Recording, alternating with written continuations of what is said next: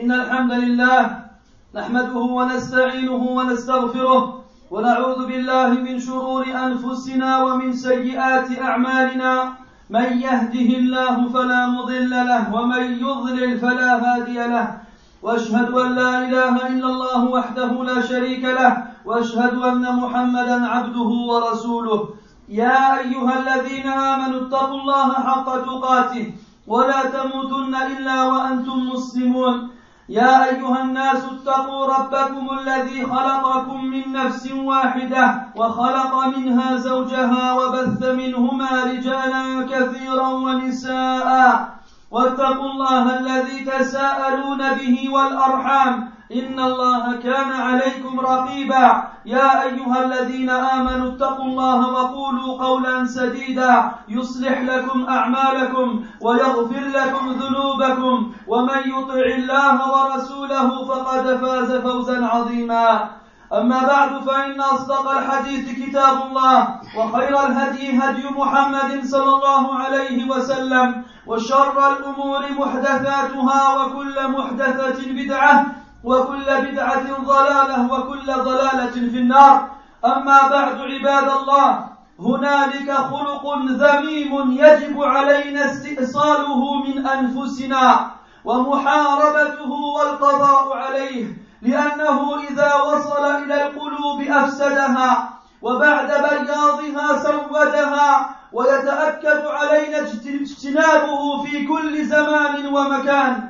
ألا وهو الحسد المذموم إذا هو من الذنوب المهلكات وهو أن يجد الإنسان في صدره وقلبه ضيقا وكراهية لنعمة أنعمها الله على عبد من عباده على عبد من عباده في دينه أو دنياه حتى إنه ليحب زوالها عنه بل وربما سعى في إزالتها. وحسبك في ذمه وقبحه أن الله جل وعلا أمر رسوله صلى الله عليه وسلم بالاستعاذة منه ومن شره. قال تعالى ومن شر حاسد إذا حسد والحسد المذموم مدخل من مداخل الشيطان إلى القلب. فبالحسد لعن إبليس وجعل شيطانا رجيما. ولقد ذم الله سبحانه الحسد في القرآن الكريم وشدد النكال على من اتصف به لأن الحاسد عنده شيء من الاعتراض على أقدار الله سبحانه التي قدرها على عباده وهو داء عظيم. من أصيب به تبلد حسه, تبلد حسه وفتح عينيه على كل صغير وكبير فلا يهمه إلا زوال الخير عن الغير. فلا هو قانع بما قسم الله له ولا هو راض بما قسم الله لغيره. ومما يدل على تحريمه ما رواه النسائي والبيهقي وابن حبان عن أبي هريرة رضي الله عنه أن النبي صلى الله عليه وسلم قال لا يجتمع في جوف عبد الإيمان والحسد. والحسد عباد الله نتيجة من نتائج الحقد وثمرة من ثمراته المترتبة عليه. فإنه من يحقد على إنسان فإنه يتمنى زوال النعمة عنه ويغتابه في المجالس ويعتدي على عرضه ويشمت فيه. ومن أهم أسبابه العداوة والبغضاء بين الناس لأي سبب كان ومنها التعزز والترفع وهو أن يثقل على الحاسد أن يترفع عليه غيره ومنها العجب والكبر وهو استحقار وتنقص عباد الله لأنهم حصلوا على ما لم يحصل عليه ومنها حب الرياسة وطلب الجاه والثناء لأن بعض الناس يريدون أن يمدحوا في المجالس وأن يجلسوا ويتربعوا على ذلك الكرسي الذي يسير لأجله اللعاب الكثيرين. ومنها خبث النفس وحبها للشر وشحها بالخير. فتجد الحاسد إذا ذكر عنده رجل ومدحه الناس تلون وجهه وتوغر صدره ولم يطق المكان الذي هو فيه. أما إذا ذكر عنده رجل حصلت له مشاكل ونكبات استنار وجهه وخرج إلى المجلس وخرج إلى مجلس آخر ليبث وينشر خبره وربما أتى بإشاعات في صورة الترحم والتوجع. وهذا من ذله وخسة طبعه اللئيم. ولذلك يعسر معالجة هذا السبب لأن الحاسد ظلوم جهول وليس يشفي صدره ويزيل حزازة الحسد الكامل في قلبه إلا زوال النعمة عن غيره فحينئذ قد يتعذر الدواء. والطامة الكبرى عباد الله أن تجتمع كل الأسباب في شخص واحد فهذا لا خير فيه ولا أمل في علاجه. إلا أن يشاء الله.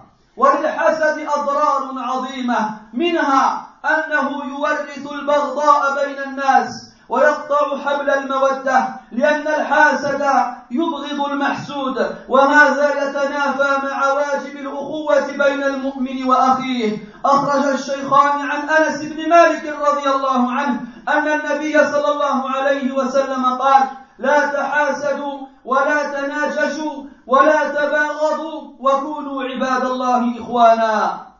ومنها أنه يحمل الحاسد على محاولة إزالة النعمة عن الحسود بأي طريقة ولو بقتله كما حصل مع ابني آدم عندما قتل أحدهما الآخر. ومن أضراره أنه يمنع الحاسد من قبول الحق خاصة إذا جاء عن طريق المحسود ويحمله على الاستمرار في الباطل الذي فيه هلاكه كما حصل من إبليس لما حسد آدم فحمله ذلك على الفسق في على أمر الله والامتناع عن عن السجود. فسبب له فسبب له الحسد الطرد من رحمة الله جل وعلا. كما أنه يحمل الحاسد على الوقوع في الغيبة والنميمة والبهتان وهي من الكبائر كما يحمله على ارتكاب ما حرم الله في حق أخيه ويجعله في هم وقلق لما يرى من من تنزل فضل الله عز وجل على عباده وهو لا يريد ذلك ولا يقدر على منعه فيبقى مهموما مغموما. اصبر على كيد الحسود فإن صبرك قاتله كالنار تأكل بعضها إن لم تجد ما تأكله فيعيش الحاسد منغض البال مكدر المزاج وكله بما جنته يداه. إضافة إلى الحسد إضافة إلى أن الحسد يوقع المجتمع في التخلخل والتفكك. ولهذا جاء عند الترمذي وغيره عن الزبير بن العوام رضي الله عنه أن النبي صلى الله عليه وسلم قال دب إليكم داء الأمم قبلكم الحسد والبغضاء. فأدعو كل حاسد بأن يتقي الله جل وعلا في نفسه وأن يقنع بما أعطاه الله ولا يفتح عينيه فيما أعطى الله عز وجل لغيره ولا يتمنى زوال النعمة عنه وليدع الخلق للخالق. وليعلم أن الله سبحانه يقول ولا يحيق المكر السيء إلا بأهله. واعلموا عباد الله أن الحسد منقوط وهو من تتبع الزل وهو من تتبع الزلات والعورات. وفي الحديث الذي أخرجه الترمذي عن عبد الله بن عمر رضي الله عنهما قال النبي صلى الله عليه وسلم يا معشر من أسلم بلسانه ولم يفض الإيمان إلى قلبه. لا تؤذوا المسلمين ولا تعيروهم ولا تتبعوا عوراتهم فإنه من يتبع عورة أخيه المسلم تتبع الله عورته ومن ومن يتبع الله عورته يفضحه ولو في جوف رحله. ولله سطوات وانتقامات ليست من الظالمين ببعيد. ولا تحسبن الله غافلا عما يعمل الظالمون. إنما يؤخرهم ليوم تشخص فيه الأبصار. وادعو كل مسلم ألا يسيء الظن بأخيه المسلم. ولكن مع هذا ليكن كيسا فطنا. وليحذر من لؤمة من لؤمة الطبع ولا يغتر بهم. ولا ينخدع بمظهرهم فالحاسد إذا جلس معك أعطاك من حلو الكلام ما تتمنى أنك لا تفارقه أبدا وخاصة أنك ترى ابتسامات عريضة في وجهه فتنطلي عليك حيلته ومجاملته ولكن إذا غبت عنه ألبسك ثيابا من التهم والسب والشتم إذا رأيت أنياب الليث بارزة فلا تظن أن الليث يبتسم. وإذا علمت بحاسد فلا تجالسه ولا تخالطه لأنه ضرر على المجتمع إلا أن تناصحه. إلا أن تناصحه. وأدعو كل حسود وأدعو كل محسود. عندما يصله الخبر أن فلانا حسده أو تكلم فيه أن يتثبت ولا يتسرع فربما وشاية من واش أو نميمة من, من نمام يريد الإيقاع بين المسلمين وليكن حليما واسع الصدر ولا ينتقم فما انتقم رسول الله صلى الله عليه وسلم لنفسه من أحد أبدا. ولا تجادله ولا تكن سبابا ولا سخابا فمكانتك محفوظة ورايتك مرفوعة بإذن الله. واعلم أن هذا ابتلاء من الله سبحانه وأذية من بعض عباد الله ولم يحصل لك بالمقارنة مع ما, مع ما حصل مع ما حصل لرسول الله صلى الله عليه وسلم وأصحابه وعليك بالصبر والاحتساب فكل شيء يعلم أجره إلا الصبر لأن الله عز وجل يقول إنما يوفى الصابرون أجرهم بغير حساب. واعلم واعلم يا عبد, الله أن رب ضارة نافعة وقد تكتسب خيرا بحسد الحاسد لم تكن تتوقعه وهو لا يشعر به. وكان بعض السلف إذا علموا أن شخصا تكلم فيهم واغتابهم وحسدهم أهدوا إليه هدية كما فعل الشافعي رحمه الله عندما أهدى حاسده هدية وقال له لقد أهديتني حسنات كثيرة وأنا أكافئك بهدية صغيرة فاقبلها. ثم قال لحاسده والله لو أحبني, لو أحبني أمثالك لشككت في نفسي. وأخيرا عباد الله فإن داء الحسد من أعظم الأدواء والابتلاء به من أشد البلوى. يحمل صاحبه على مركب صعب ويبعده عن التقوى.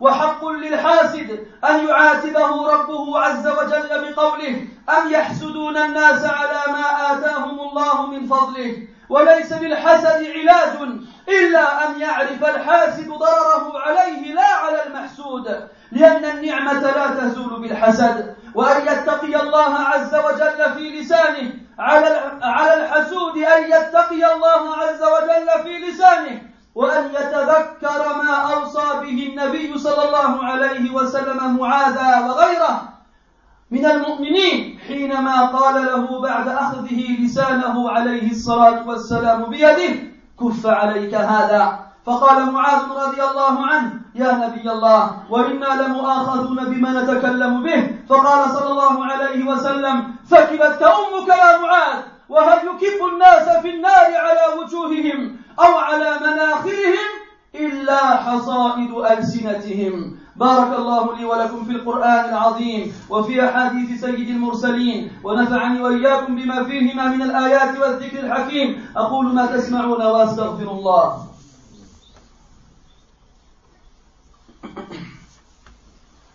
الحمد لله على إحسانه. والشكر له على توفيقه وامتنانه وأشهد أن لا إله إلا الله وحده لا شريك له تعظيما لشأنه وأشهد أن محمدا عبده ورسوله الداعي إلى رضوانه صلوات ربي وسلامه عليه كما وحد الله وعرف به ودعا إليه. اللهم وعلى آله وأصحابه وأحبابه وأتباعه ما تعاقب الليل والنهار وما ذكره الذاكرون الأبرار وعلى المهاجرين والأنصار والتابعين الأخيار وعلى آله وعلى جميع المسلمين والمسلمات والمؤمنين والمؤمنات وبعد mes très chers frères, il y a une caractéristique très mauvaise et un défaut énorme qu'il est obligatoire pour chaque musulman d'éradiquer et d'exterminer et de lui déclarer la guerre.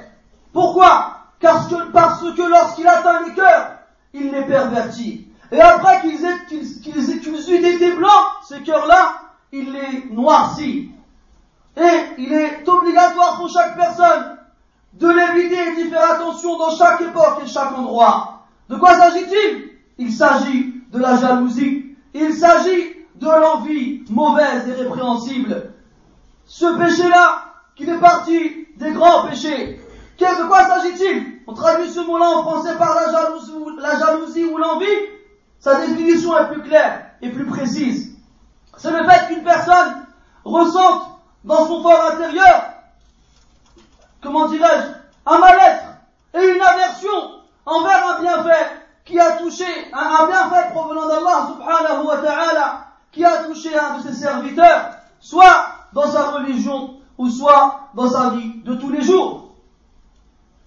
Ce, cet envieux, il déteste que, que ce frère, ce musulman, ait été touché par un bienfait d'Allah subhanahu wa ta'ala. Il déteste cela à un point où il aimerait qu'il quitte, que ce bienfait quitte cette personne-là. Peut-être même qu'il va faire les causes pour qu'il ne l'ait plus. Et sache qu'il suffit, comme reproche envers l'envie et la jalousie, et sa laideur et sa noirceur, ce qu'Allah, le fait qu'Allah Azza wa est ordonné au prophète sallallahu alayhi wa sallam, et à travers toute la communauté, de chercher refuge auprès d'Allah contre ce mal. Allah dit dans le Coran, et contre le mal de l'envieux lorsqu'il envie. Et sachez mes frères que l'envie et la jalousie sont une, porte d'entrée pour Shaitan dans le cœur de l'être humain. Et c'est par l'envie que l'Iblis fut maudit et fut et devint un démon lapidé. Et Allah subhanahu wa ta'ala a reproché et a, parlé de la, de la laideur et la noirceur de l'envie dans le Coran et a mis en évidence la colère qu'il aura concernant celui qui sera envieux. Pourquoi? Parce que l'envieux, il a en lui-même, il s'oppose à ce qu'Allah a décrété pour ses serviteurs. Il n'est pas d'accord avec ce qu'Allah subhanahu a choisi pour ses serviteurs. Il s'oppose à ce qu'Allah a déterminé pour eux. L'envie et la jalousie, mes frères, est un mal terrible. Celui qui est touché par cela, ses sens, ses, sens s'amoindrissent et il ouvre ses yeux sur toutes choses, petites et grandes. La seule chose qui l'intéresse, c'est que le bien qui est touché les autres disparaisse. Il n'est pas convaincu et il n'est pas satisfait de ce qu'Allah a choisi pour lui et il n'est pas non plus satisfait de ce qu'Allah a choisi pour les autres. Et ce qui indique l'interdiction d'être envieux pour le croyant, ce hadith dans lequel le prophète sallallahu alayhi wa sallam nous dit deux choses ne se réunissent pas dans la poitrine d'un serviteur, la foi et l'envie. Et l'envie, mes frères, est le résultat de la haine. Et le fruit est un des fruits qui pousse de cet arbre-là. Celui qui déteste quelqu'un, forcément, il espère que chaque bien qui le touche le quitte. Et il va, même jusqu'à parler sur lui en son absence lorsqu'il se retrouve devant les gens. Il va même, il va même jusqu'à attenter à son honneur et à l'insulter. Et sachez que l'envie, al-hasad, a de nombreuses causes. Parmi elles, l'animosité et la haine qui existent entre les gens pour, pour la moindre occasion. Et parmi elles aussi, l'orgueil et le fait de ne pas accepter que quelqu'un ait un rang supérieur au sien chez les autres. Et parmi cela aussi le fait d'avoir une trop haute estime de soi-même, à un point où on arrive à dénigrer les autres. Pourquoi? Parce qu'ils ont eu ce que nous, on n'a pas réussi à avoir. Alors on se dit en nous-mêmes, comment moi, issu de telle famille, de tel rang social, de telle tribu, de telle caste, comment moi je n'ai pas cela et lui qui est inférieur à moi, il peut l'avoir. Aussi, on peut avoir entre nous, en, nous cette envie et cette, jalousie parce qu'on voit, parce qu'on aimerait avoir la présidence, la supériorité, la, être le chef des autres. Et on aimerait que les gens fassent nos éloges. Mais qu'est-ce que les gens font? Eh bien, les gens, ils font les éloges des autres et ils nous délaissent. Alors, on n'aime pas et on a dans notre cœur ce sentiment qui s'appelle l'envie et la jalousie à un point où on déteste cette personne qui obtient ce que nous, nous n'avons pas eu. Il y a aussi parmi les causes là l'impureté de l'âme. L'impureté de l'âme et le fait qu'elle aime le mal et le fait qu'elle déteste faire le bien. Tu retrouves l'envieux et le jaloux. Lorsque quelqu'un est évoqué auprès de lui en bien, tu vois son visage prendre des couleurs et tu vois sa poitrine s'étroitir, tu vois sa poitrine devenir étroite et il ne supporte plus l'endroit dans lequel il se trouve. Alors que si on parle de cette personne-là auprès de lui en mal, et qu'on évoque ses problèmes, ses soucis, voici son visage s'illuminer et devenir radieux. Et lorsque l'assise est finie, il se précipite chez les gens afin de, de répondre les problèmes de cette personne-là et les informations le concernant. Et peut-être même qu'il va trafiquer l'information de façon à ce que les gens lui disent, eh ben c'est bien fait pour toi. Et ceci indique à quel point cette personne-là est vile et à quel point cette personne-là n'a aucune valeur et à quel point sa nature est mauvaise. C'est pour cela, mes frères, qu'il est très difficile de résoudre et de réparer et de, et de soigner celui qui est touché par cet immense mal. Pourquoi? Parce que l'envieux, il est injuste et il est ignorant. Et la seule chose qui réussira à guérir sa poitrine et à enlever de lui le mal, de l'envie qui se cache au fond de son cœur. La seule chose qui arrivera à l'enlever, c'est que le bien en question, qu'il envie aux autres, disparaisse réellement. Là, tu le verras, il sera content. Sinon, il est quasiment impossible de soigner cela. Et la pire des catastrophes, mes chers frères, c'est lorsque toutes les causes qu'on vient de se retrouvent chez la même personne. Toutes ces causes qu'on a citées peuvent justifier la présence de l'envie chez quelqu'un. Et on trouve en général une de celles-ci chez la personne. Mais la pire des catastrophes, c'est quand on retrouve toutes ces causes réunies chez la même personne. Une telle personne, aucun bien n'est en lui. Et on ne peut même pas espérer à ce qu'il soit guéri, sauf si Allah subhanahu wa ta'ala le désire. Et sachez mes frères, que l'envie et la jalousie causent énormément de dégâts. Parmi ceux-là, il fait hériter la, la haine et l'animosité entre les gens. Et il rompt le lien de l'affection qui les lie. Pourquoi? Parce que l'envieux déteste celui qui l'envie. Et ceci est contradictoire avec la fraternité obligatoire qui nous lie entre musulmans et l'obligation que l'on a de s'aimer les uns les autres. Le prophète sallallahu alayhi wa sallam nous a interdit de nous envier. Il a dit ne vous enviez pas et ne vous détestez pas et soyez des frères, serviteurs d'Allah. Parmi les, parmi les catastrophes qui sont causées par l'envie, le fait que l'envieux refuse d'accepter la vérité. Il refuse d'accepter la vérité lorsqu'on lui apporte, et en particulier lorsque cette vérité provient de la personne qui l'envie. Et ça le pousse à rester sur le mal dans lequel il se trouve, jusqu'à ce qu'il court à sa perte.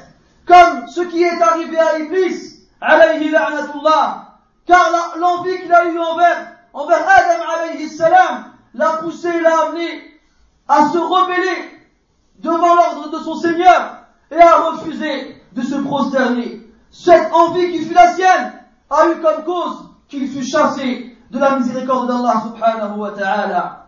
L'envie aussi pousse l'envieux à être calomnieux, à, faire la calomnie, à faire la médisance et à mentir sur la personne dont il est envieux. Et tout ceci fait partie des grands péchés. Et même que des fois, cette envie va le pousser à accomplir des actes interdits à l'égard de son frère. Et il ne sera jamais apaisé. Il aura toujours la poitrine étroite. Et il pense qu'il sera toujours inquiet lorsqu'il verra le bien d'Allah Ta'ala se verser sur ce, sur, ce, sur, ce, musulman. Et lui, il sait très bien qu'il n'a aucun pouvoir pour empêcher à ce que ce bien touche cette personne alors il est toujours mauvais, il n'est jamais content, il est toujours inquiet. Et le poète disait, patiente quant à la ruse de l'envieux, car ta patience envers sa ruse le tue. C'est comme le feu qui s'entre-dévore lorsqu'elle ne trouve plus rien d'autre à brûler. Sachez que l'envieux vit dans une, dans une inquiétude perpétuelle. Il n'est jamais apaisé. Et tout ceci est le fruit de ce que ses mains ont perpétré. Sachez mes frères aussi que l'envie, ce défaut immense, mène les sociétés à, l'anarchie et au mal. Le prophète sallallahu alayhi wa sallam nous a informé que ce qui a répandu le mal dans les communautés nous ayant précédés, c'est l'envie et la haine. C'est pour cela que j'appelle chaque envieux à craindre Allah subhanahu wa ta'ala en lui-même et qu'il soit satisfait de ce qu'Allah lui a donné et qu'il n'ouvre pas ses yeux sur chaque bien qui a touché autre que lui et qu'il n'espère pas que ce bien disparaisse de cette personne et qu'il délaisse les créatures avec leur créateur et qu'il se rappelle qu'Allah subhanahu wa ta'ala a dit et la manœuvre perfide n'enveloppe que ses propres auteurs. Sachez mes frères que l'envie est détestable et qu'il amène forcément à chercher les défauts et les, choses et l'intimité des gens, de chercher et d'espionner les gens à un, point où on va chercher dans leur intimité pour trouver des choses qui nous arrangeront. Alors que le prophète sallallahu alayhi wa sallam a dit dans un hadith qui fait trembler les cœurs de ceux qui ont le cœur vivant, il a dit alayhi salam, ô vous qui, qui vous êtes soumis avec vos langues et dont la foi n'a pas atteint les cœurs, ne soyez pas mauvais envers les musulmans et ne n'évoquez pas leurs défauts et ne recherchez pas leur intimité. Car celui qui recherche l'intimité de son frère, alors Allah subhanahu recherchera la sienne. Et celui dont Allah recherche l'intimité, il la dévoilera aux yeux de tout le monde, même s'il est au fond de sa propre chambre. Sachez aussi mes frères qu'Allah se venge de telles personnes. Il ne laisse pas les injustes impuni. Allah dans le Coran et ne croit pas qu'Allah est insouciant envers ceux que font les injustes. Certes, il les ajournale, il, leur laisse un temps à un jour où les regards se retourneront. J'appelle tout musulman à ne pas avoir une mauvaise opinion envers son frère. Mais malgré cela, on se doit d'être intelligent et rusé. On se doit d'être, malin. Et de faire gaffe, et de faire attention, pardon, à la nature de la personne lorsqu'elle est connue. Et ne pas se faire tromper par les beaux parleurs. Ne pas se faire tromper par les belles apparences. L'envieux, lorsqu'il s'assoit avec toi, il ne va pas te montrer la haine qu'il a envers toi. Au contraire, il va te dire des paroles mielleuses, à un point où tu espérerais ne jamais le quitter. Il va te faire des larges sourires, à un point où sa ruse et son embellissement vont être cachés à tes yeux. Mais à partir du moment où tu disparais de son champ de vision, il te fera revêtir un vêtement plein d'accusations sales et d'insultes et de reproches. Et comme le poète disait, lorsque tu vois les crocs du lion apparent, ne crois pas qu'il te fait un sourire. Et lorsque tu sais qu'il y a un envieux dans une assise, alors ne t'assois pas avec lui. Et ne te mélange pas à lui, car il est un mal pour la société, sauf si tu veux lui livrer le bon conseil, alors accompagne-le et, et sois une cause pour qu'Allah le guérisse. Et j'appelle toute personne qui est victime de l'envie des autres, lorsqu'il entend que quelqu'un a parlé sur lui, lorsqu'il entend que quelqu'un l'envie et qu'il parle sur lui, je l'appelle et je, je le conseille à rester ferme et à ne pas se précipiter. Il se peut que ce soit la tentative de quelqu'un qui cherche à semer le trouble entre vous et à semer la discorde entre vous et à semer la haine entre les musulmans. Sois doux et aie la poitrine large et ne te, ne venge pas, car sache que le prophète sallallahu alayhi wa sallam ne s'est jamais vengé pour lui-même de quiconque, jamais. Ne cherche pas à aller débattre avec lui. Ne cherche pas à aller te disputer avec lui, à l'insulter ou à devenir grossier et injurieux. Sache que ta place est préservée et sache que ton étendard est haut dans le ciel car Allah subhanahu wa ta'ala te protège. Et sache que ceci, mon frère, est une épreuve de la part d'Allah azza wa Et si jamais certains des serviteurs d'Allah te font du mal, sache qu'il ne t'est rien arrivé en comparaison à ce qui est arrivé au prophète sallallahu alayhi wa sallam et à ses compagnons. Patiente et compte sur la récompense d'Allah azza wa Car chaque bonne action, sa récompense est connue sauf celle de la patience. Allah a dit dans le Coran, certes, nous rétribuerons les patients d'une récompense qui n'a pas de limite. Et sache aussi, mon frère, ô toi qui es victime du mal des autres et de leur envie, que peut-être dans ce mal-là, il y a un bien pour toi. Et il se peut que tu récoltes dans, cette, dans cela une immense récompense à laquelle tu, tu ne pensais même pas, et que celui qui t'a fait ce mal n'imagine même pas. Certains tes prédécesseurs, lorsqu'ils savaient qu'une personne parlait sur eux en mal, et qu'ils faisaient leur calomnie, et qu'ils médisaient sur eux, et qu'ils étaient envieux d'eux, ils allaient les voir avec un cadeau. Et ils leur offraient un cadeau. Comme Shafi'i, rahmatullahi alayhi, allait voir celui dont il savait qu'il était envieux envers sa personne, il allait le voir avec un cadeau et il lui offrait, et il lui disait, tu m'as offert de nombreuses hasanats, et moi, je te rends l'appareil en t'offrant ce petit cadeau. Alors accepte-le s'il te plaît. Ensuite, avant de le quitter, il lui disait, Wallah, si quelqu'un comme toi il m'aurait aimé, j'aurais eu des doutes sur moi-même. Si quelqu'un comme toi il m'aurait aimé, j'aurais eu des doutes sur moi-même. Parce qu'une personne mauvaise comme toi, elle ne peut aimer que des personnes comme elle. Alors si toi tu m'avais aimé, j'aurais eu des doutes, ce ne serait pas normal. Et enfin mes frères, sachez que le mal de l'envie fait partie des plus grands maux de la société. Et que celui qui est éprouvé par cela a été touché par une des plus grandes épreuves. Pourquoi? Car l'envie pousse la personne qui en est touchée à, essayer de gravir une pente, à, comment on dit, abrupte, à une pente difficile à, escalader. Et ça l'éloigne de la piété. Et sachez que c'est normal qu'Allah subhanahu wa ta'ala fasse des reproches de telles personnes dans le Coran en disant est-ce qu'ils envient ce que Allah ta'ala a donné aux gens comme bien? Comment est-ce qu'ils peuvent oser envier le bien qu'Allah ta'ala choisit de donner à ses serviteurs? Et sachez que l'envieux n'aura de remède et de soins qui pourront le guérir que le fait qu'il sache que ce qu'il habite ne lui cause du tort qu'à lui-même et ne cause pas du tort à celui qui l'envie. Car le bienfait ne disparaît pas par l'envie. Le bienfait qui touche les gens, il ne disparaît pas parce que tu les, tu les envies dans cela. Alors crains Allah en toi qui a de l'envie envers tes frères. Et crains Allah en toi-même et surtout dans ta langue. Et rappelle-toi la recommandation du prophète sallallahu alayhi wa sallam qu'il a faite à Mu'adh ibn Jabal radiallahu anhu et ainsi qu'à tous les autres croyants. Il lui a dit après avoir fait sa langue entre ses doigts, et préserve-toi de cela. Préserve-toi de cela en prenant sa langue entre ses doigts.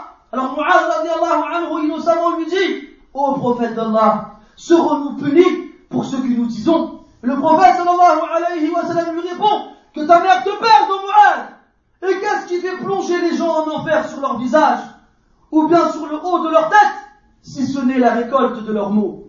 Si ce n'est la récolte de leurs mots, نسأل الله سبحانه وتعالى بأسمائه الحسنى وصفاته العلى أن يبعد عنا شر الأشرار وكيد الفجار وشر طارق في الليل والنهار. اللهم أبعد عنا الحسد وأهله. اللهم أبعد عنا الحسد وأهله. نعوذ بك اللهم من شر حاسد إذا حسد. نعوذ بك اللهم من شر حاسد إذا حسد. اللهم أعنا على أن نتحمل حسد الحاسدين. اللهم أعنا على أن لا ننتقم لأنفسنا. اللهم أعنا على أن نسامح لهم وأن وأن ندعو لهم بالخير والصلاح يا أكرم الأكرمين. سبحانك اللهم وبحمدك أشهد أن لا إله إلا أنت نستغفرك ونتوب إليك. وصلوات ربي وسلامه على خير خلقه محمد بن عبد الله السراج المنير والبشير النذير وعلى آله وأصحابه أجمعين. والحمد لله رب العالمين. وقوموا إلى صلاتكم يرحمكم الله.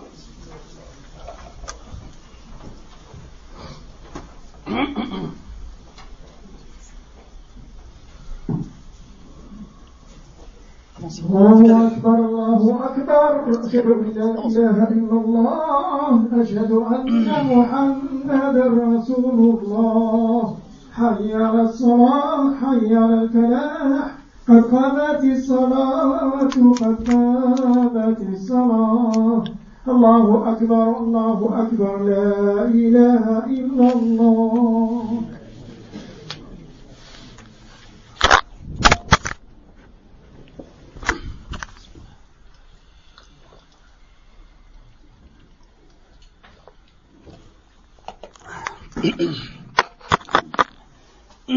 استووا اعتدلوا تراصوا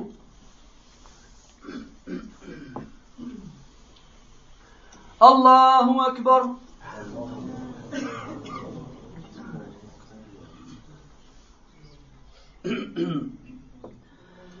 الحمد لله رب العالمين. الرحمن الرحيم. مالك يوم الدين. إياك نعبد وإياك نستعين. اهدنا الصراط المستقيم. صراط الذين أنعمت عليهم. غير المغضوب عليهم ولا الضالين.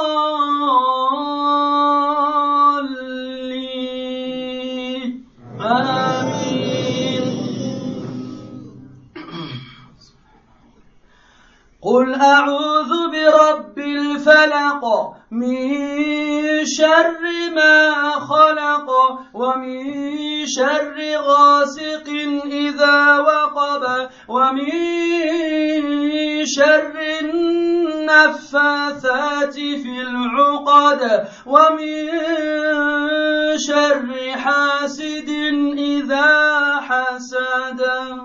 الله أكبر.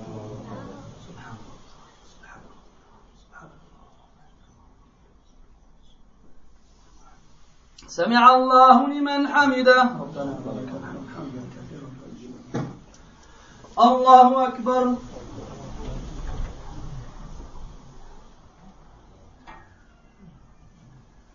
الله أكبر.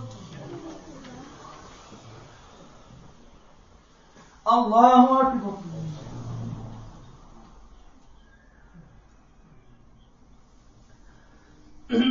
الله أكبر. الحمد لله رب العالمين الرحمن الرحيم مالك يوم الدين إياك نعبد وإياك نستعين اهدنا الصراط المستقيم صراط الذين أنعمت عليهم غير المغضوب عليهم ولا الضالين.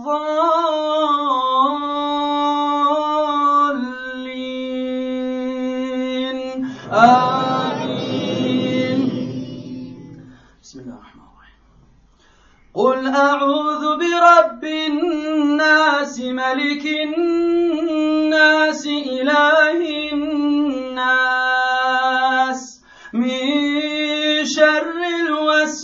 الوسواس الخناس الذي يوسوس في صدور الناس من الجنة والناس. الله أكبر سبحان ربي العظيم سبحان ربي العظيم سبحانك اللهم وبحمدك اللهم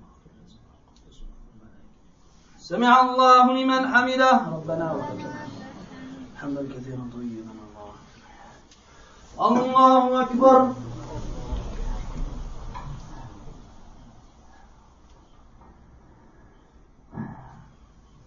الله أكبر. الله أكبر.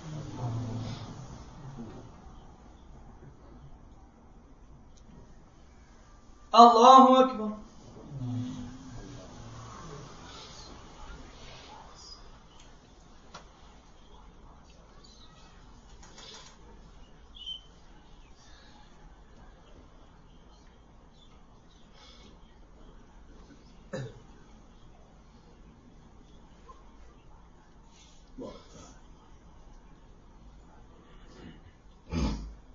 Allah'ım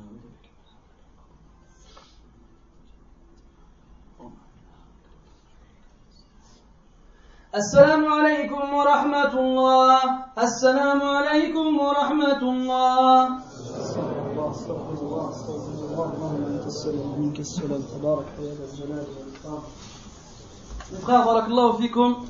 une fois de plus on sollicite votre aide pour la mosquée qui a été donc euh, touchée par un commandement de payer de 568 euros et 64 centimes.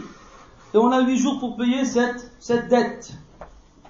Donc, Jazakumullah khaira, aidez-nous, Jazakumullah khaira, à, à, à payer cette facture, qu'Allah vous récompense, et sachez que la mosquée est donc la demeure d'Allah et elle est notre responsabilité, mes frères. Donc, qu'on qu s'en occupe comme il se le doit. Autre chose, plein de fois on a dit, on a répété,